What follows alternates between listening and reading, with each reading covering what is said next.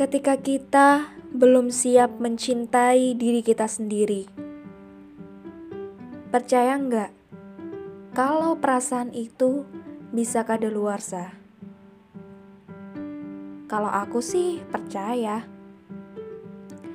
Tidak secepat itu juga, tapi pelan dan perlahan.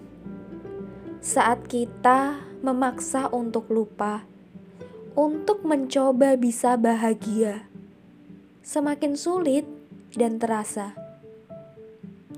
Oleh sebab itu, biarkan dia lelah dengan sendirinya.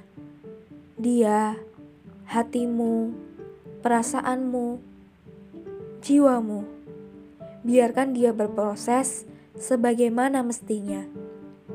Biarkan dia sadar dan mencoba ikhlas akan takdirnya. Hingga pada akhirnya kau akan sadar bahwa semesta pun tidak meridoi kalian bersama. Bahwa semesta hanya ingin memberitahuimu bahwa ia adalah salah satu prosesmu menuju dewasa menuju manusia yang lebih kuat dengan cara sederhana mungkin.